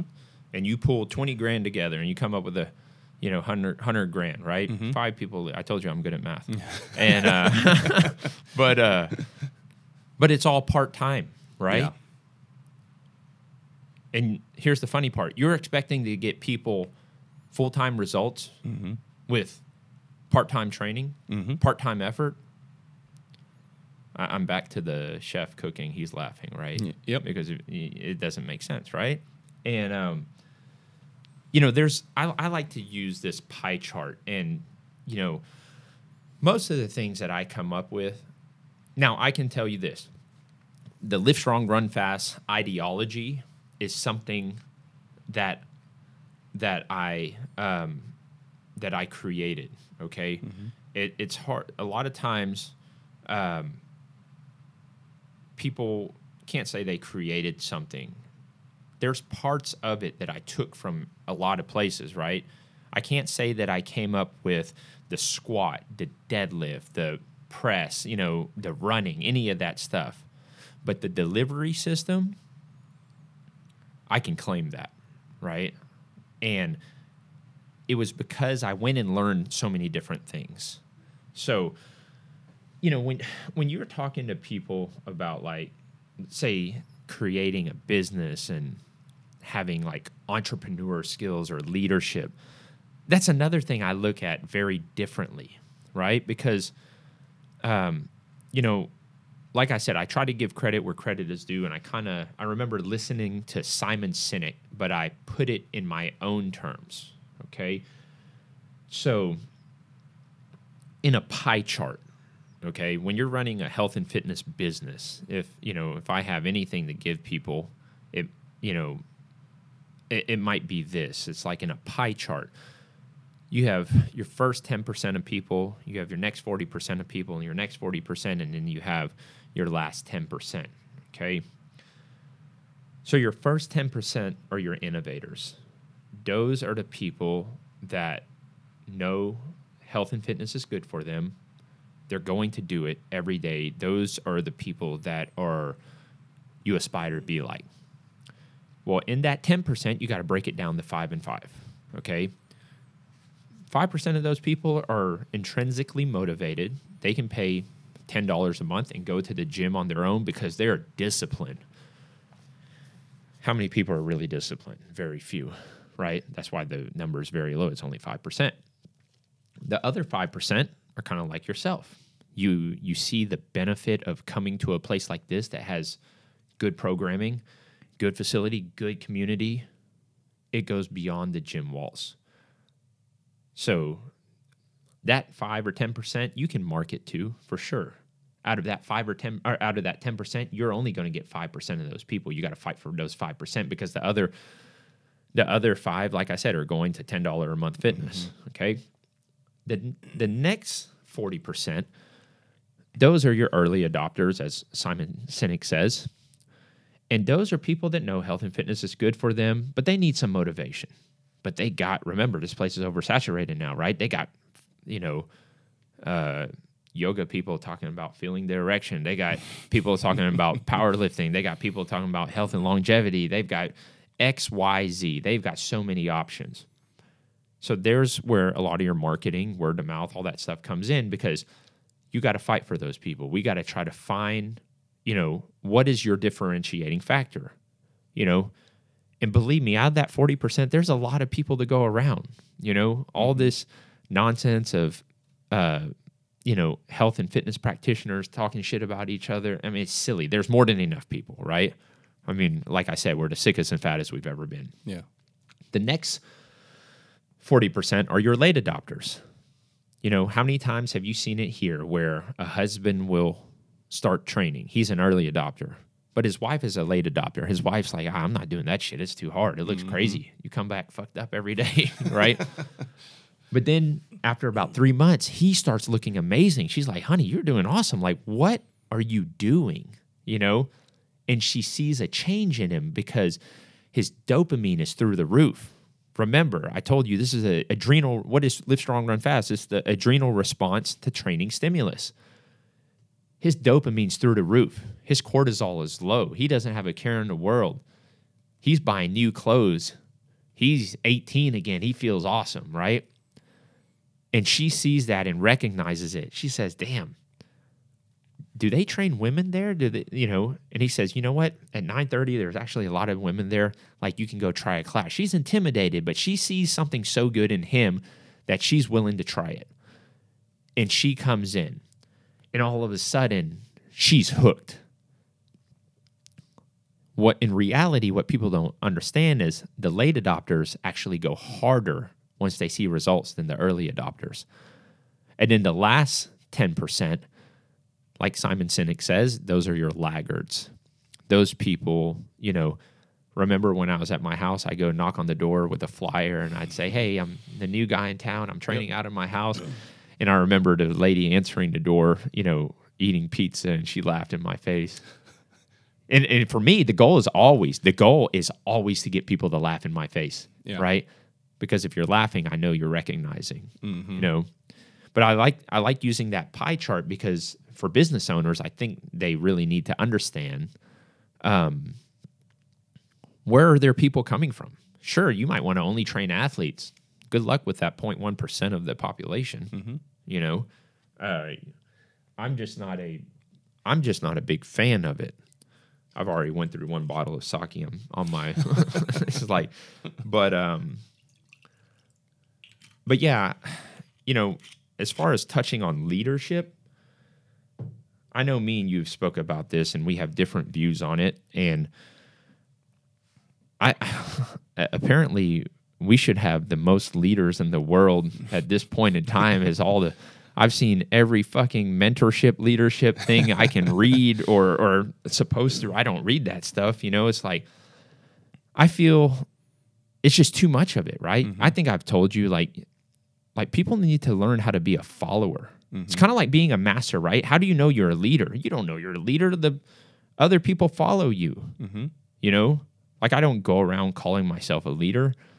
You know, like I'm a follower. You know what's interesting? Whenever I was on Henry's podcast a few Uh-huh. weeks back, he had uh, he asked me the question, uh, and I can't remember exactly how he he worded it, but um, like how do I how do I view my team or or something like that? And and my response was, well, I work for them.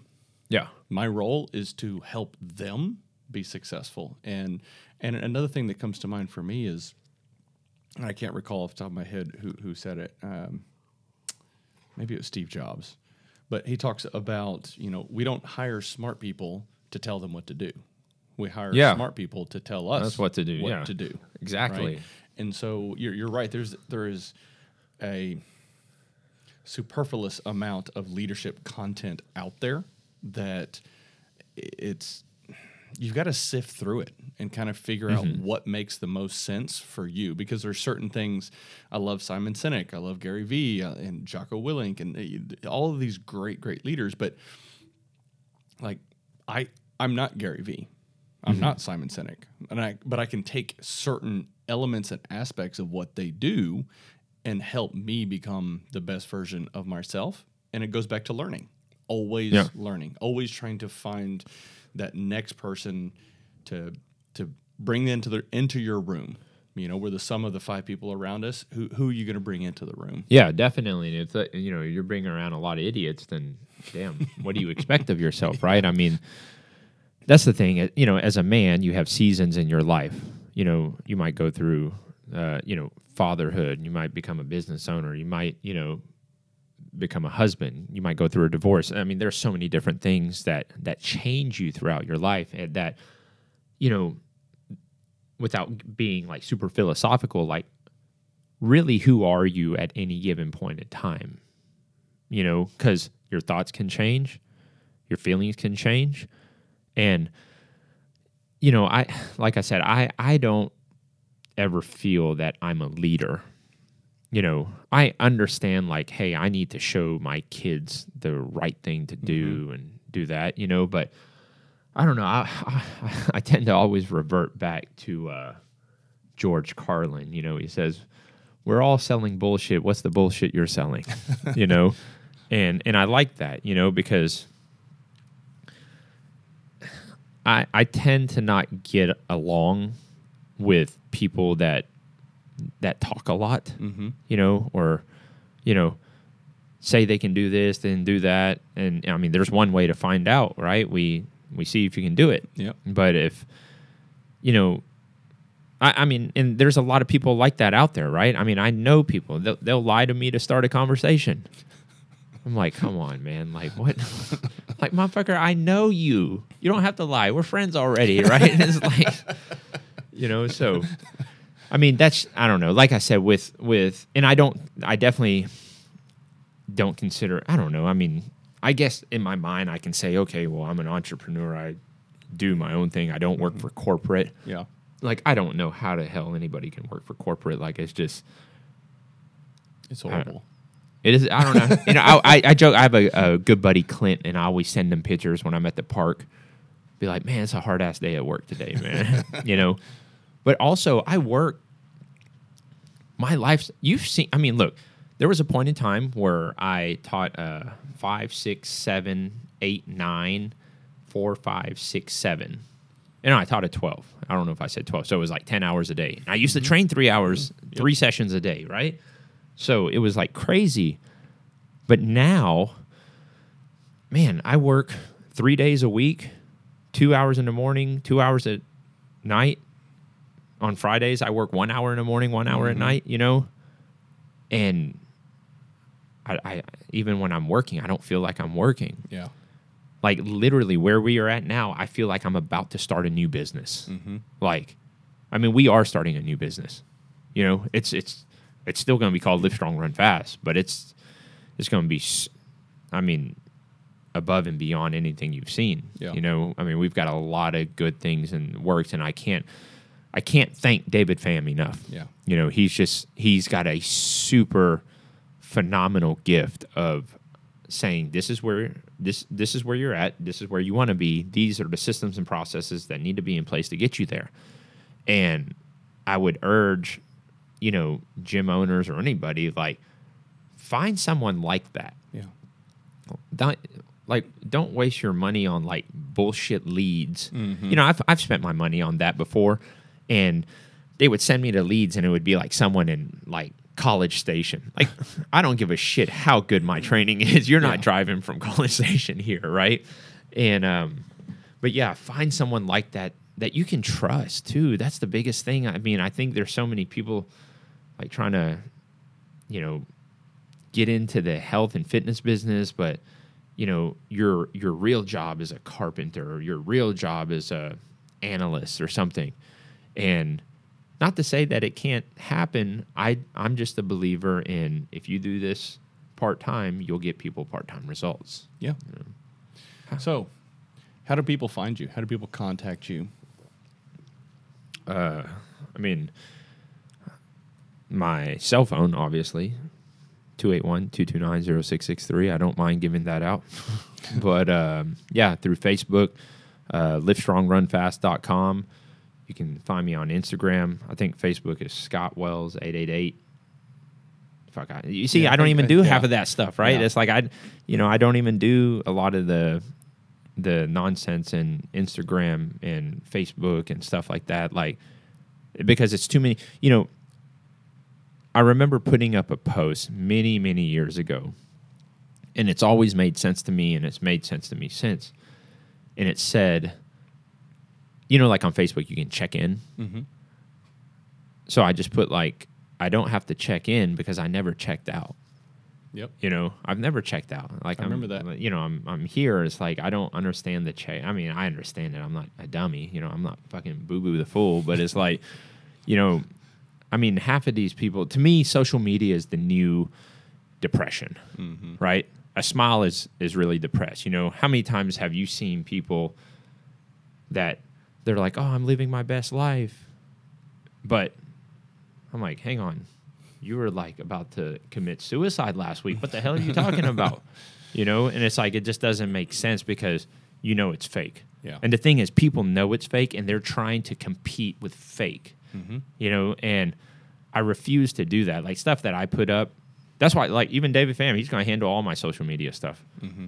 I, I don't even trust myself to put something up because I might put. Well, I put wouldn't something- trust you either. yeah, but especially if I keep drinking this sake. but uh, but yeah, I mean, so hopefully, you know, so looking forward, Mhm. right? Because I I feel um, we really kicked it off by starting at the end, the death goal. When when I'm, what is lift strong, run fast? Lift strong, run fast has to be ingenious. Why? Because when I'm when when you throw my ashes over the the uh, what is that? The, The hill. yeah, the hill, and you know when I get my tombstone and all that stuff, I can watch over everybody still, right? I can still run the hill. I can come in here and live. You just won't see me physically, right? But every time you run up to that hill, touch that tombstone, right? Let me know what's up. Give me a five, because that's what we want to do. We want to change the lives of people that you know want their lives changed because some people don't. But if you're ready to make that commitment, I mean, we're here, right? So that's that's that's what I would have to say. You know, is that uh, at the end of the day, in the end of time, each time you touch that tombstone, even though it was my end, it's your beginning. Mm-hmm. So powerful. Really, really good stuff. Well, Scott, it's almost time for us to to go train. I'm To not sure out? if you're going to train. Um, yeah, sake. Um, I'll try. but I'm, okay, let's see how this works Yeah. out. Uh, thank you so much for joining the show. I could not have asked for someone better to come on talk about fitness and well-being. So thank you. I truly definitely it. definitely i well i, I think uh, it, it was it was good um, I, i'm glad I, I i don't think we made people fall asleep so No, I don't think Yeah. so. No, this was yeah good. so it was awesome man well thank you so much and let's uh let's go out there let's train and get All our right. shit together all right All right, let's do All it. All man. right, Thanks, everybody. man. Y'all have a good one. Thanks, Thank you. bye-bye